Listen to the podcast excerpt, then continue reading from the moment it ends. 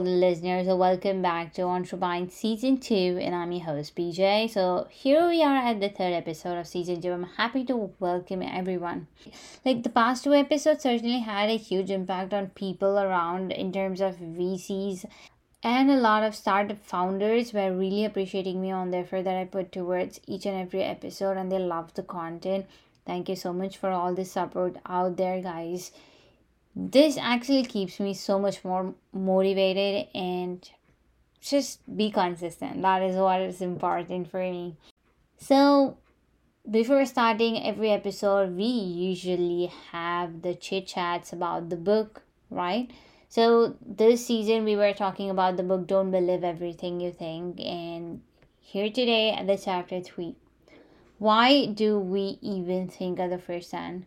The previous chapter I've said that thinking is the root cause of all the suffering. So why do we even think? That's right.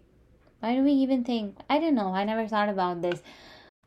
Our mind has an incredible job. It is just designed to help us survive. Okay?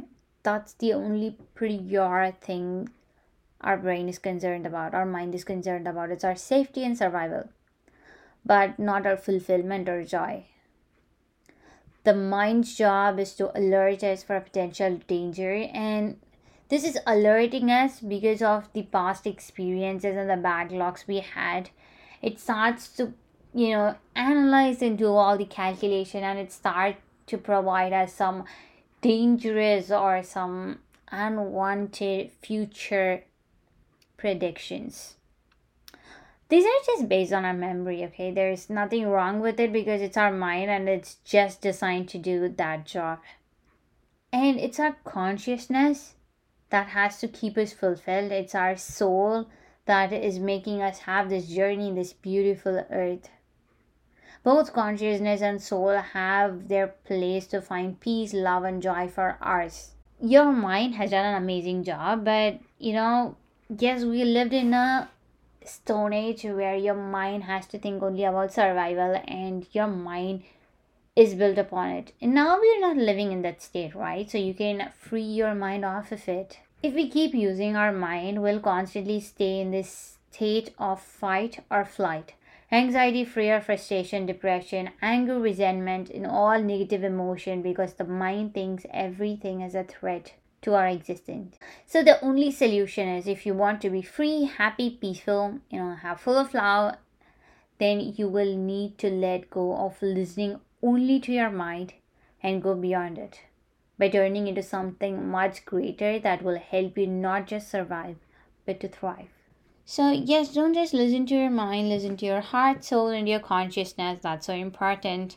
And now it's time to get into our episode.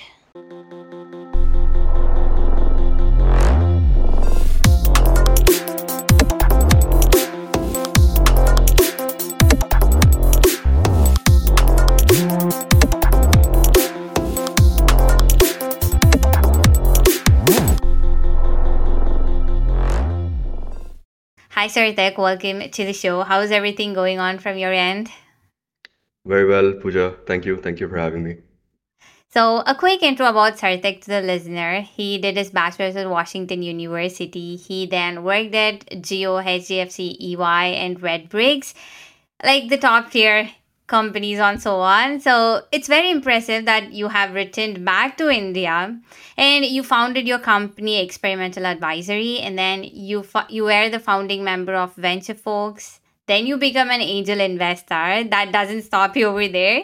And you're now a associate vice president at Huddle, which is funding the early stage startups and looking at your portfolio it was so impressive to have like you backed up 20 plus startup investments that's that's a lot of things to be achieved in a very small amount of time after finishing your bachelor's having so much you know courage to take that first step forward.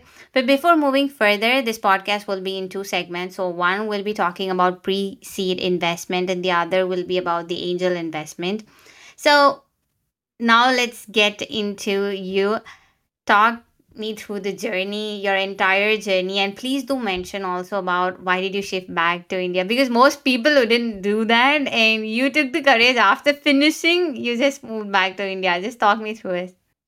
Yeah, for sure. So, um, a little bit of a history lesson or more context as to what you'd mentioned. I, you know, I come from a finance background, so I did my economics uh, from University of Washington in Seattle. Um, I was there for about, uh, give or no, give or take five or six years. Um, I think, uh, you know, the reason why I came back was, uh, you know, multifold, right? That uh, I come from sort of this lineage of entrepreneurs, and I always wanted um, to sort of build for Bharat, right? And uh, those were sort of my motivations. Um, I'm super patriotic, and I'm super uh, sort of, you know, at some point you have to align yourself with a certain fundamental. And uh, I guess that was sort of generally what my motivation was, right? I can't tell you that in 2020, a month before the pandemic, I knew what I what I was about to get into, right? So I actually got into uh, the venture ecosystem about a month and a half before the pandemic, um, so which was vastly different from what it was during the pandemic and now after the pandemic, right? I think um, so. Yeah, I mean, I was I was in Seattle for quite some time. Uh, I did um, I did work there. I did I did pretty much everything there, uh, but made a conscious decision to come back. Um, you know, little known fact. I don't know if it's uh, if it's if it comes across uh, when you go through my LinkedIn or not, but you know, I do want to be a founder uh, at some point, and I think uh, you know that motivation will will sort of still stick around with me. I still think that I'm, you know, imposter syndrome is quite real, even if you're like really into uh, what you're doing, right? And I think my motivation was always to learn the venture side so I can, you know, hack my way into like being a successful founder. And perhaps that happens at some given point later in the future, or or I don't know. That was generally the motivation. Yeah.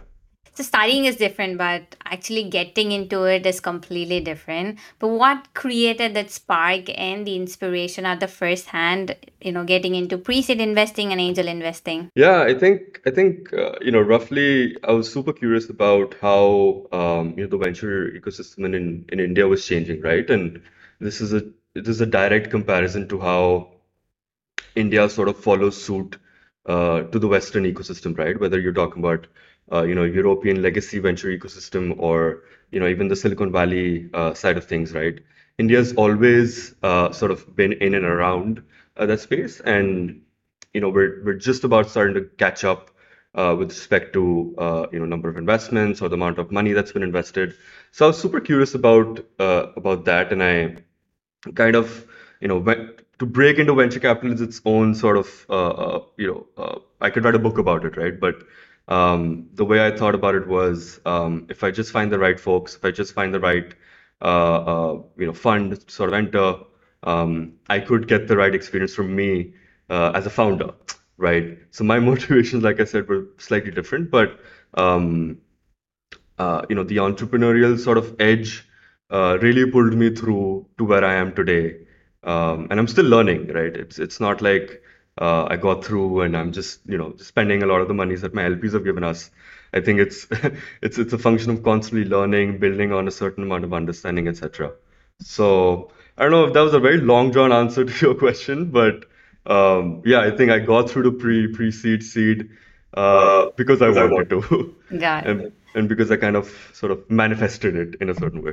How much did networking help you to get started, be it on LinkedIn or getting to know other people? What methodologies did you use in terms of reaching out to people? To sort of break into venture capital, um, you can't rely on an existing skill set. Of course, that does uh, uh, sort of give you an edge uh, with respect to uh, you know where you're looking to enter.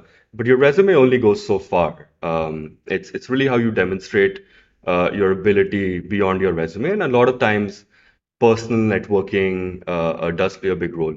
Um, I I incessantly uh, uh, created lists of people that I wanted to reach out to over LinkedIn and otherwise.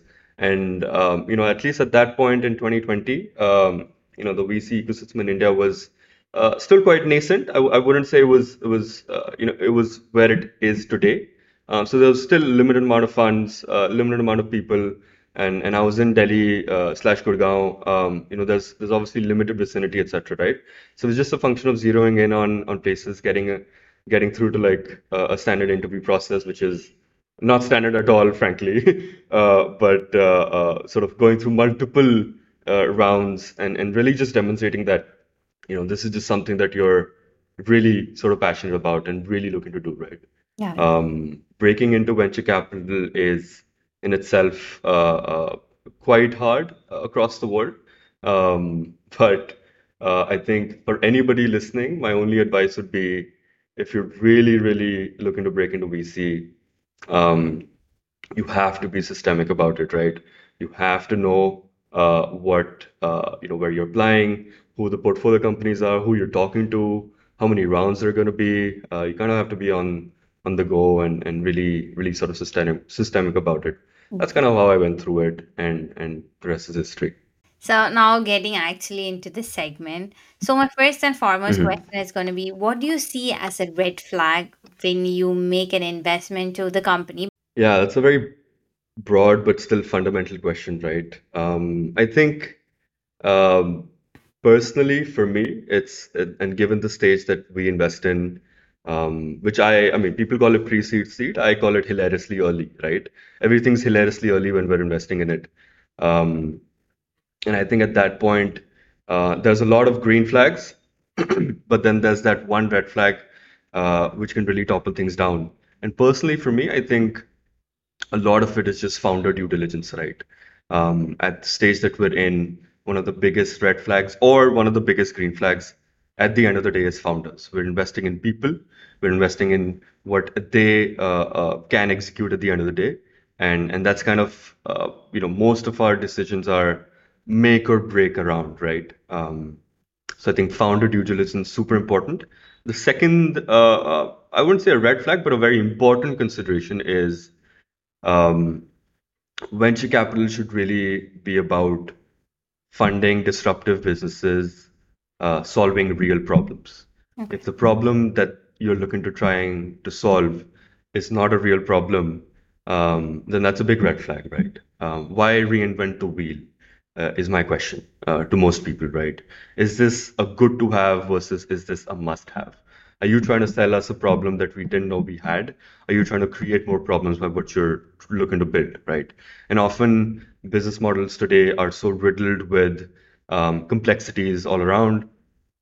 You know, it, it's really like breaking it down to a five-year-old, right? And and those are just some nuances that we look for uh, when we're trying to break it down, right? And and a lot of this is is riddled between jargon and metrics and you know your five-year projections and such but it's really about what the problem is today and how you're looking to solve it um, is is the question and that's kind of how we center our green or red flags or decisions around yeah You were talking about, you know, the first point you mentioned is we look into the team and look up look about their stories and so on. So how important do you think is the team behind the startup, you know, when you're making that investment decision?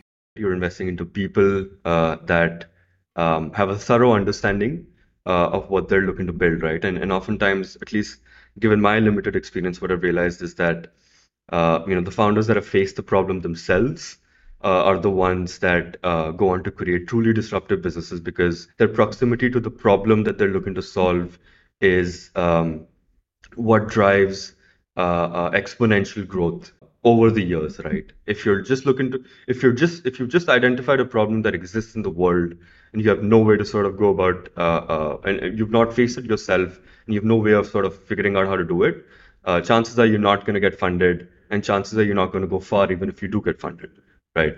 Um, so I think I think the team plays a big role.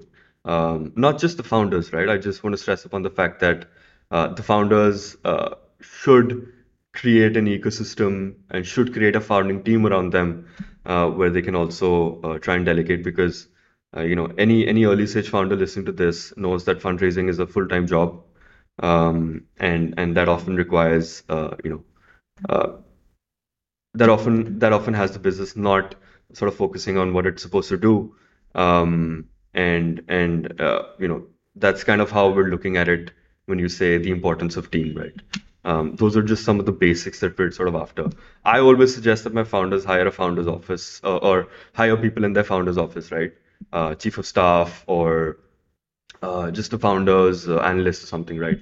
It it go, it really goes a long way into um, just their general bandwidth because um, founders have the tendency to uh, go after every problem uh, out there, right? And and that's not really what uh, uh, that's not the best use of overall efficient time, right? You invested in an early stage startup, but there, after all the terms and everything are done, there is a contradiction between you both. And what do you think will be your exit strategy? Or have you experienced any such your experience? You know, you can share your experience over here. Disagreements between founders and investors is a daily uh, occurrence, yeah. right? Um, as early stage investors, we were very cognizant of the fact that we're not running the business at the end of the day.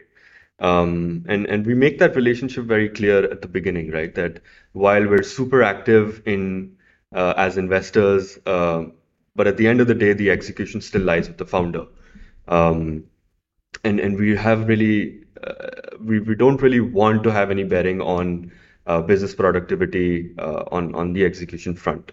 Um, so while there there may be differences uh, operationally on operational decisions or even general you know growth projections or trajectory, um, it's it's it's really just a function of trust and aligning an investment decision when we know these things are are going to be healthy in nature, right? Um, yes, things can go wrong, and yes, uh, you know, for many investors out there, uh, things do go wrong, and and it's it's not just a function of founders, uh, or it's it's really just a function of market conditions most for the most part. Um, I think in that case, it's not a function of abandoning ship, right? Um, as as early investors, I don't think anybody uh, should should you know just sort of abandon ship and take an exit. And and and the notion of exit in VC anyway has has a very different uh, connotation, right? Nine nine out of ten bets in VC fail. Um, so so it's it's it's really not it's really not a function of hey I don't like this founder let me take an exit right that rarely happens and, and that really should happen. Um, I think uh, most most most exits are successful because they're exits in the first place. Okay. In investing in a pre-seed, what is a typical range? Um, you know the term pre-seed didn't actually exist for like the longest time. I think, I think it's just some uh, you know one of those terms that have just uh, propped up uh, in in the event of lack of capital, right? Uh, pre-seed is also called an angel round, uh, for at least uh, that's how I look at it. Um, so there's your angel slash pre-seed rounds uh, and your seed rounds, right? Um, we kind of play in in the pre-seed to seed sort of pre-A sort of playing field. Um, I guess, uh, uh, you know, with respect to check sizes, I think it really depends on the nature of the business. Uh, you know, throughout a, a you know, a, a, blanket figure would be unfair, but um, I've seen seed uh, uh, check sizes go from, um, you know, 1 million to 3 million to 5 million average. Uh, and I've seen pre-seed also go from, you know, 100K to 400K to 700K, right? Um, so, so I guess, I guess, uh, you know, you can't really say, and it, it a lot of it has to depend on uh, uh, what sector or what area that uh, that particular startup is is operating in. Um, personally, for us, I think the sweet spot is uh, you know half a million dollars. Um, that's kind of how we look at any entry point, right? And, and whether it's pre-seed or seed or, or whatever, right? These are just sort of categorized names, right? Uh, they don't really mean anything at the end of the day. You're raising around and you're raising your first or second check. I like putting it as first or second check. Uh, uh, so with that regard, you know, a, a decent pre-seed check should always be, you know, it could be as little as, uh, you know, 100K. It could be as high as, uh, you know, 700, 800K. But then you're also getting into like seed uh, territory, right? So you have to be very careful about what your next round is going to be. So a lot of maths uh, or, or, round planning or round structuring has to be uh, met when you're raising those amounts. But if you're raising your first round, I think um, anything less than seven, eight hundred k uh, is is okay. A blanket blanket statement seven, eight hundred k should be fine. As a pre-seed investor, what do you see too risky in terms of investing?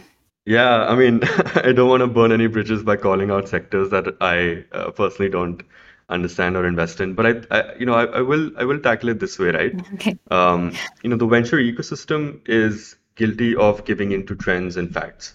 Um, I think all of us uh, uh, at some point have inadvertently colluded into believing that this sector is going to be uh, the next big thing uh, when uh, it may or may not be the case, uh, right? Um, so, for example, uh, you know, for anybody uh, starting out in in you know venture ecosystem and uh, really starting out investing in in early stage founders, I think having a thorough understanding of uh, of the sector is very important. Um, like for example, we invest a lot at Huddle. We invest in consumer businesses, right? Um, but we define consumer vastly different from everybody else. We think that consumer is not just your consumer brands, but it's also the retail side, or it's also um, you know the back end side of how to fulfill an order that ends up going to the customer, right? Um, so we take this full stack approach to defining consumer. You know, a lot of people may not define it that way. A lot of people define it differently. A lot of for a lot of the funds out there, it's just D2C brands or otherwise.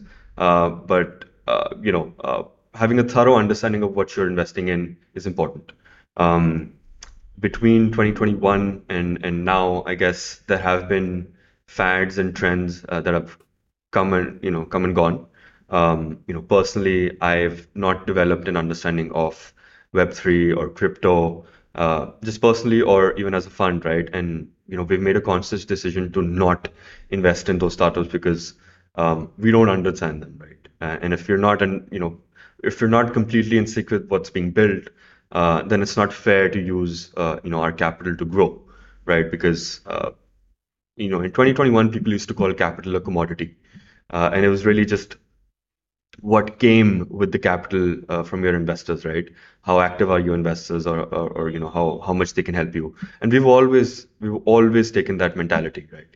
You can raise capital from 10 different sources. You can take a bank loan today if you want to. Um, but the expertise that comes along with the capital, the network, the access, uh, the know-how, the the portfolio, the structure, the comfort, right? Uh, uh that's that's kind of what um, is is is what we're sort of striving for. Um, so red flags or in you know uh, uh, sectors that we don't invest in are, are the ones that we don't thoroughly understand, and that's kind of the outlook that we take. Do you have some tips for early stage startup? Like as an investor, like here are tips. People make mistakes here. Don't do this. But I, I do want to want to state a disclaimer that you know this is this is blanket advice. Please uh, you know use your uh, best judgment uh, as, as possible, right? Okay, so my only advice would be uh, to be resilient and not uh, not growth hungry to a point where it's unsustainable, right?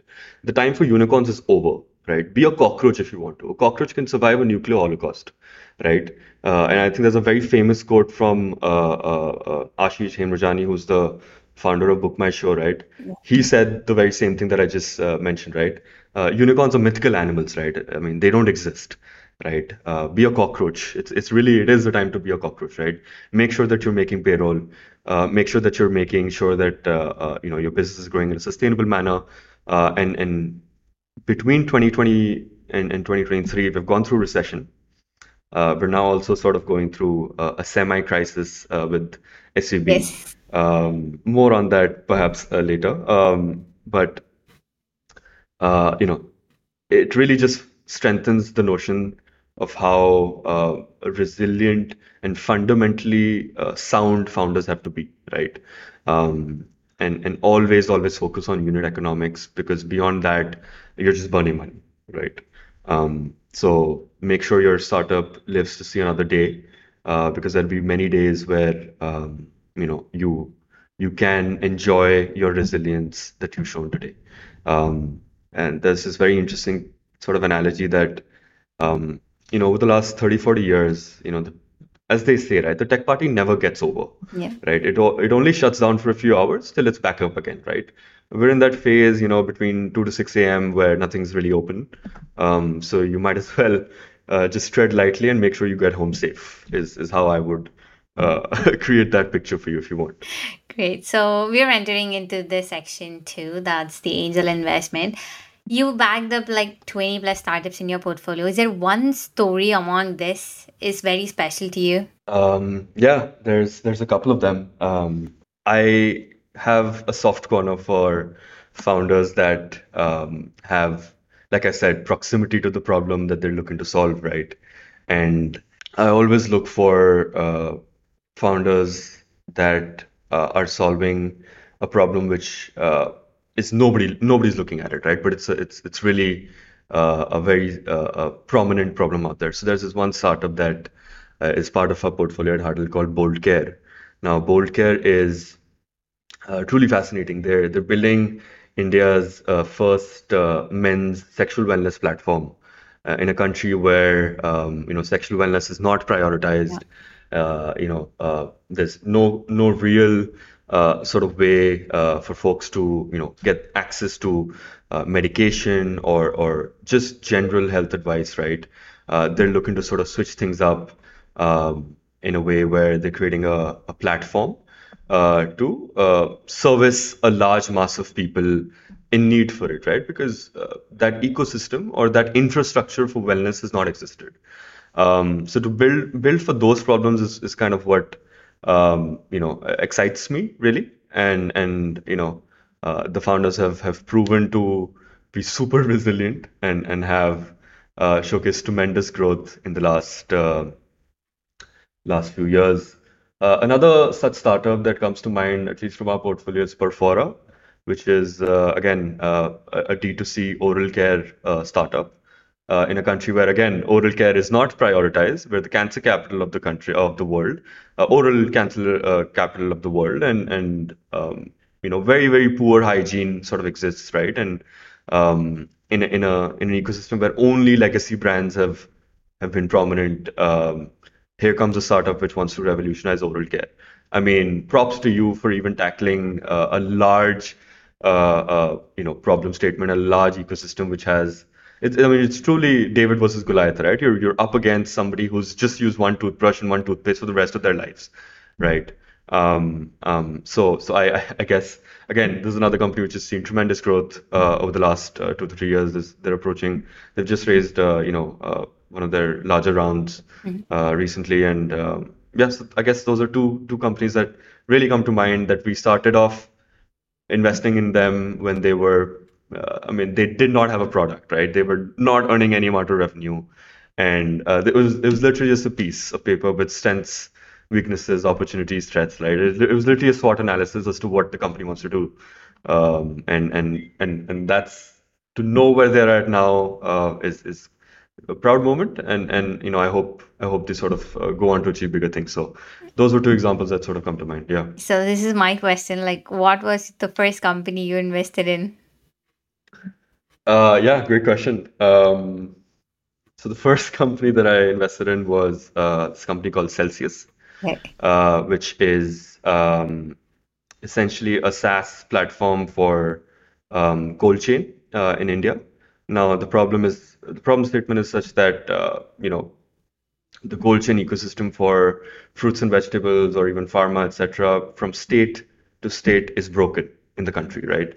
Um, you know, we, we roughly lose 70% of the produce on on the way uh, or mid mile, right? And here comes a platform which uh, sort of strives to sort of create a a, a marketplace for fulfillment um, to satisfy consumer demand or medical demand or even cross-border demand. And I felt that uh, you know this is a problem that I uh, personally had read about during COVID, right? That uh, you know a lot of the vaccines today, uh, or at least during COVID, uh, required a certain amount of temperature to travel from one place to the other. Um, and it really exposed India's lack of cold chain uh, infrastructure, right? And I'm talking mid-mile, uh, from warehouse to uh, a second warehouse or a third warehouse to then the hospital to the consumer, right? Yeah. Um, nobody thinks of mid-mile in that area where uh, vaccines are critical, medication is critical, food is critical uh, for a lot of people to survive, and and and and that was kind of my personal uh, uh, sort of uh, motivation to sort of back a company like that, right? And um, so so I, I put in a very small check um, in I would say 2021. That was my first ever uh, angel investment. Yeah, Yeah. but you did it for a greater cause, and that's amazing. What are some factors that might make a startup particularly attractive to the angel investor?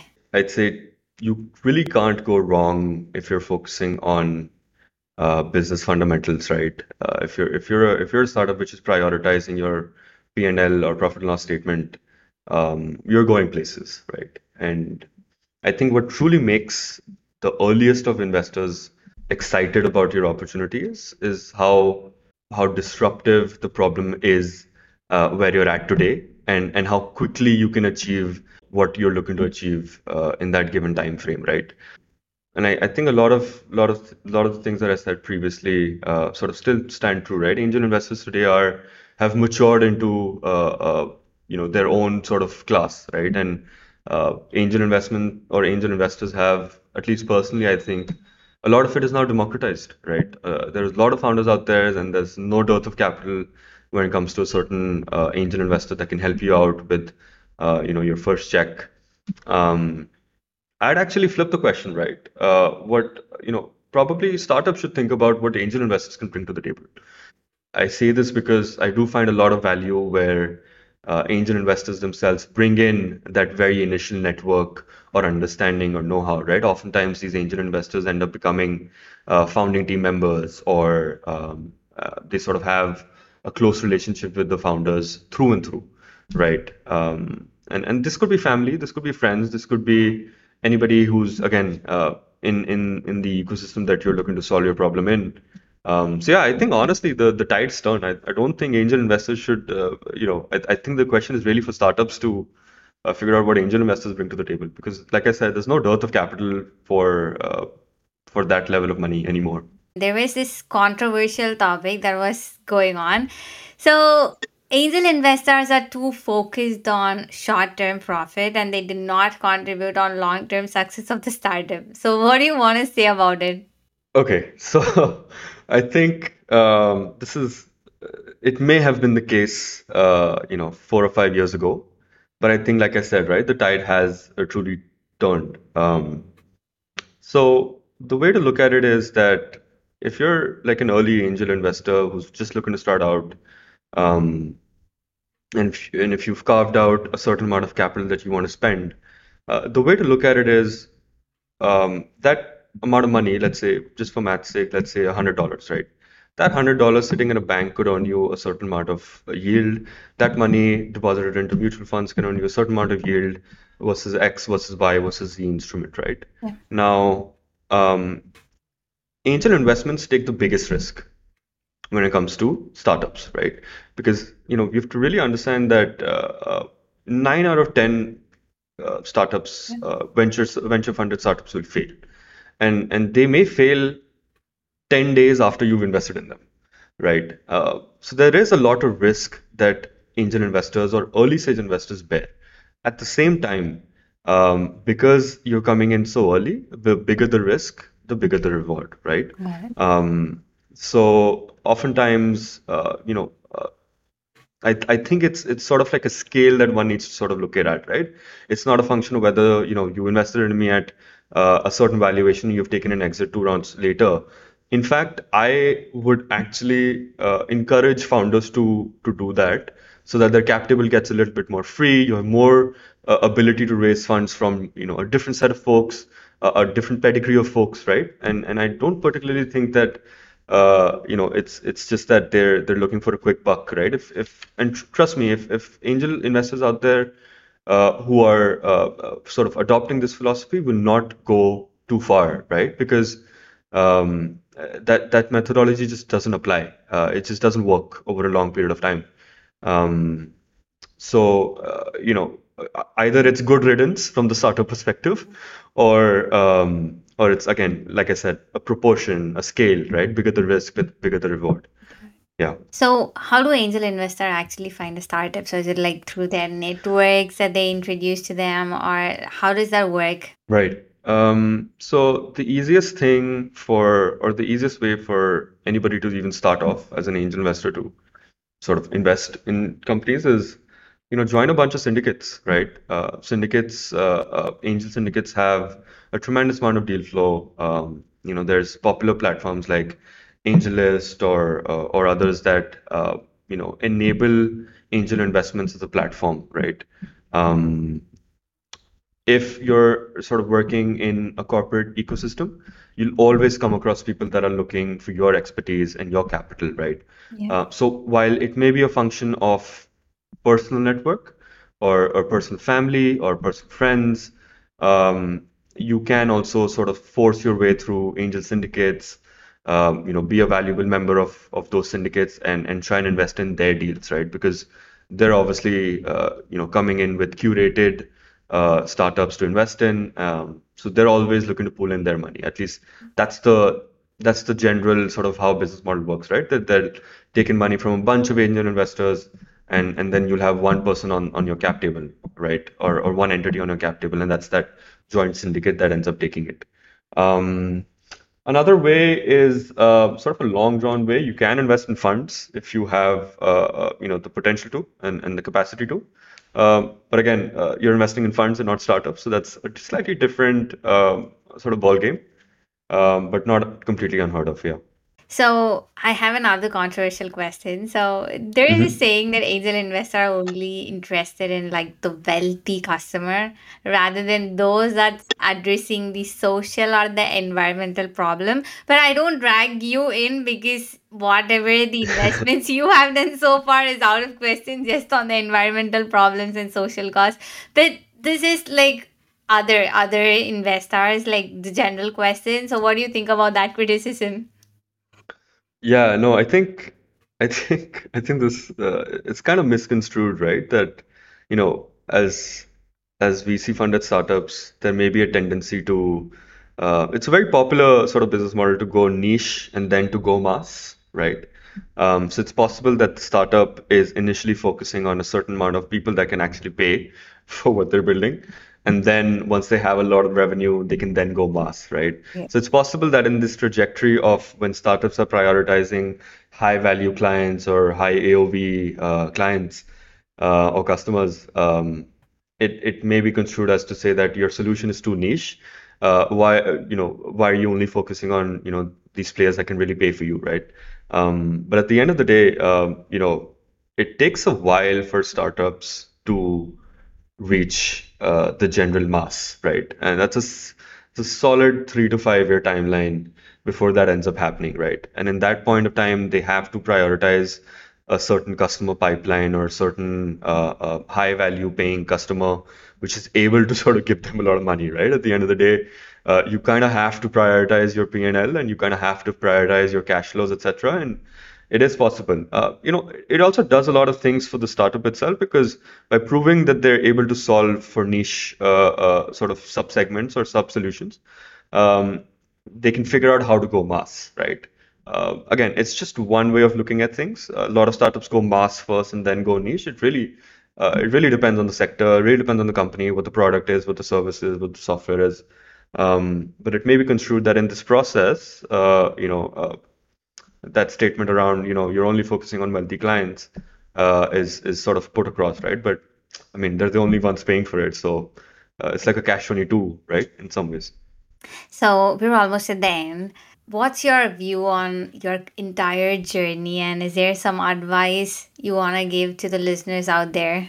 On my journey, I think I think there's a, still a long way to go. Yeah, Uh, but like I you said, I have done think so much within this short time. And yes, you do have a very, very long way to go, but this is huge within this particular amount of time. So your advices will be valuable.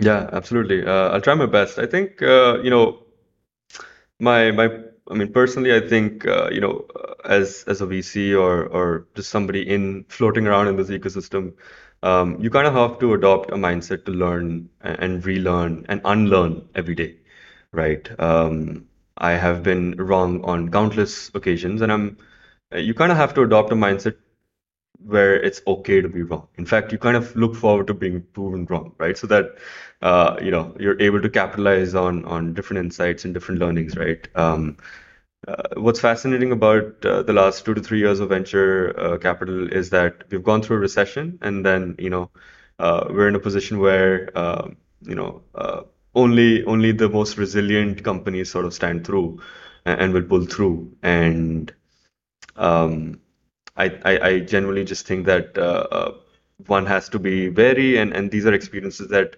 you know, personally you you have to take advantage of, right? Yeah. My advice to uh, a few sets of stakeholders would be that um, if you're a startup founder, um, yes, there's a lot of uncertainty. Yes, there's a lot of uh, uh, noise, really, um, uh, going around. Um, my only advice would be to again um, focus on business fundamentals to suggest uh, that you know your startup should you should make sure that you're uh, living another living to see another day today um, so that you're able to sort of reap benefits later on. My advice to anybody who's looking to break into venture capital would be uh, to go systemic, uh, to go really, really, uh, um, you know, create an Excel sheet if you have to, right? Um, and, and really figure out what is it uh, that you bring to the table as uh, an analyst or an associate or, or an investment manager, or if you're looking to start up start your own fund, uh, you know, there's there's a variety of ways to go about that as well. Um, so yeah, again, uh, I, I guess that's just my two cents on startups or or um, those looking to break into this ecosystem. Got it. So this is a final question that I ask every guest on the show. What is your view on passion and failure? Passion and failure. I think in order to utilize failure, you need passion to sort of uh, pull you through, right? And and I guess um, uh, you know that's certainly a mindset that uh, will will take you far. Um, if you're super passionate about it, a failure shouldn't uh, deter you from that particular goal. It's kind of how I uh, would would sort of look at it. Uh, I don't have any profound philosophical insights here, but um, I, I do think that uh, there is there is a world where both of them can coexist and coexist happily, right? And, and I, I don't think failure is a bad thing. I think failure gets a bad rep. Uh, uh, you know, failure is something that we should all look forward to um, because it gives us all an opportunity to be better um, and and relearn, unlearn, and and do go on to achieve greater things. If everything was easy, if everything was a success, um, we all know, right? It it just wouldn't work, right? It'd be boring, right? So yeah, that's pretty much it from me. That's all we are at the end of the show. First of all, I want to thank you so much for accepting the invitation to be on the show. It's I'm I'm very glad to had this to have this session, especially and your final pieces of advice were truly remarkable, and I think people should listen to it. People who are trying to jump into the investment sector are people who I mean the startups who are willing to get an investment should also listen to the startup, and it's pretty good that I haven't seen much of Investor posting like if you have a startup that's good for investment, here is my email, just email me. That was pretty insane on the on the LinkedIn page. I literally loved that part because I always ask my guests, okay, how can people reach out to you? But for you it was clearly open out there and anybody who's willing can reach out to you. I feel you have given such an open space to everyone and you're willing to invest in a lot of social and environmental cost related startup that's that's so so good for you and so thank you Thanks, thanks, PJ. Thanks for having me. Uh, I know I'm saying this at the end of all the episode that each and every episode contains so much value in general, but it's true it contains so much value in general as we progress through the episode. Thank you so much for all your love and support. I'm looking forward for future episode. So if you're someone new to the podcast, please do subscribe to the podcast so that you will get all the podcast episodes that I publish right on your phone or your laptop or any device that you have. Okay, you'll get it over there. That's fine. So until then, it's your host PJ, and you're listening to Entrepine Season 2.